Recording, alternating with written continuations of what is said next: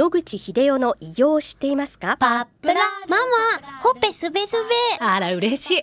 パパも毎日元気で疲れ知らずね。まあな。おばあちゃんも近所で若いと評判だよ。おかげさまで。おじいさんいつまでも健康で幸せですね。うん。野口英世の医師により開発されたパプラール。老化や万病のもと活性酸素を分解してあなたの健康を守ります80年のロングセラー使い続けた人が知っている安心の品質と効果その悩みいつまで我慢しますか？まずはお試しをお問い合わせは東洋厚生製薬所へ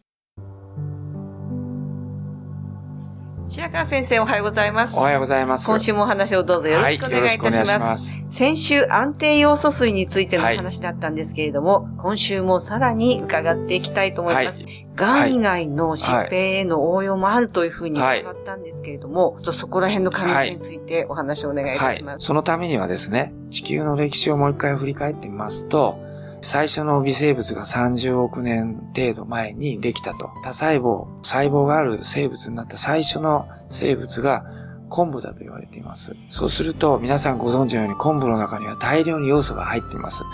なぜ昆布の中に大量に要素があるかっていう疑問を解かなきゃいけないわけですね。昆布とか、その微生物とかは人間のように免疫細胞がいて、ばい菌を食べたり、ウイルスを殺したり、癌を殺したりするということはできないと思います。何らかの物質を取り込んで、それを使って何かをするということをやろうとしたんだと思います。それで要素が選ばれたんじゃないかなと思いますので、要素は今にして思いますと、炎症を抑えるということが分かりつつあります。で、前回の時に甲状腺ホルモンの話したんですけど、実は甲状腺ホルモンってある分子に3個要素がくっついたものと4個くっついたものと2種類あるんですね。なんで2種類 同じことするのにあるのかっていうのが非常に不思議なんですけども、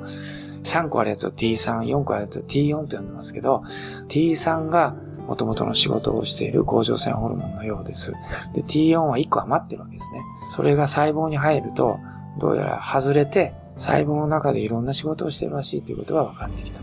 で、主たる仕事が炎症を抑えるこ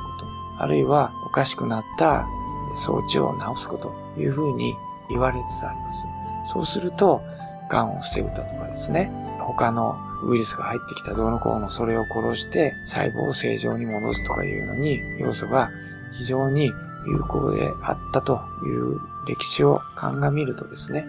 あのそのために要素が使われていろんな他の疾患にも有効であるということが考えられます。そこで一番論文を創作してみますと、わかるのは感染症ですね。ウイルスとか、ばい菌を殺すのに、もちろん、陽動鎮気、皆さんご存知だと思うんですけども。で、まあ一番有名なのは、エイズですね。で、実験を試験管の中ですると、エイズウイルスを殺す能力が要素にあると。ある程度の濃度まで上げれば、ということが知られてまして、まあ別の治療で今、アフリカはエイズ落ち着いてますけど、海苔やそういうものを食うだけでもしかしたら助かるかもしれないので、もっとコストが下げられると思う。ですから、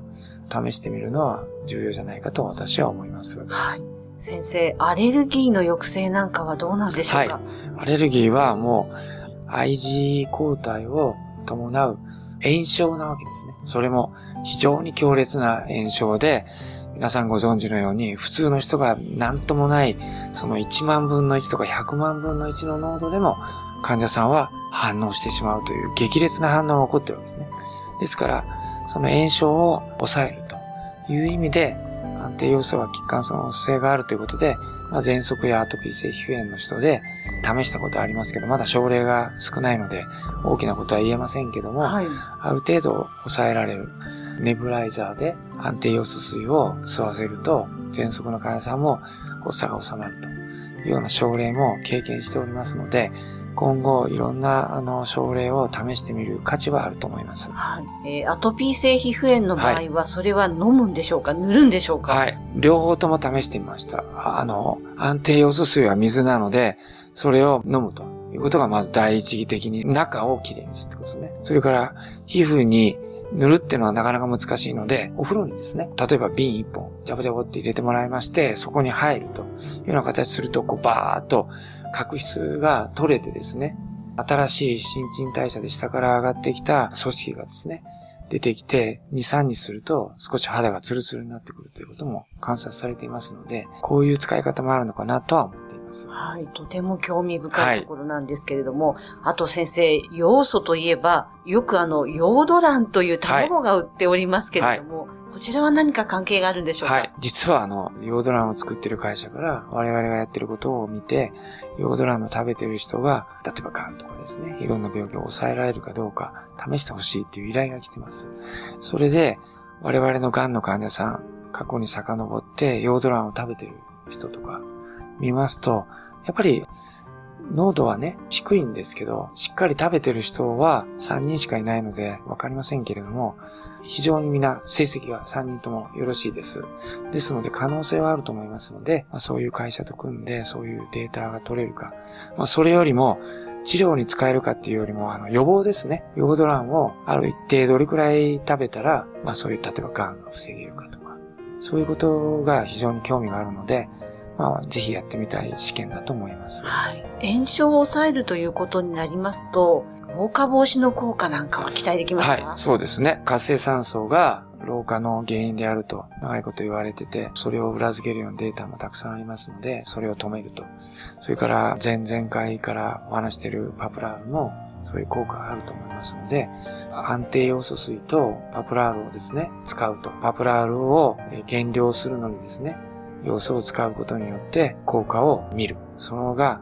相加的ではなくて相乗的にね、1たす1が2じゃなくて、10とか100とかになれるってことが分かればもうこれは予防に使えると大きな発見だと思いますけどね。はい。組み合わせてみるという。そうですね。新しい。はい。もともと僕らはもういいことは何でもしようっていう、いわゆる統合医療と言われてる、あの、そういう考え方をしてきた人間なので、最近思ったのは、アプラールもいい、安定要素水もいいと。両方ともいろんな病気に応用できるようだってことになれば、組み合わせて量を減らすことでも効果ができる。それが経済的にですね、患者さんあるいは病気のない健全な人でも試してみられるだけの価格に落ち着くということであれば、国民の健康を守るという意味では非常に重要なことになると思っています。可能性がたくさん見えてきた、ということですね。ありがとうございます。はい、また来週もお話をお願いいたします。はい、お話の相手は FM 西東京の飯島千尋でした。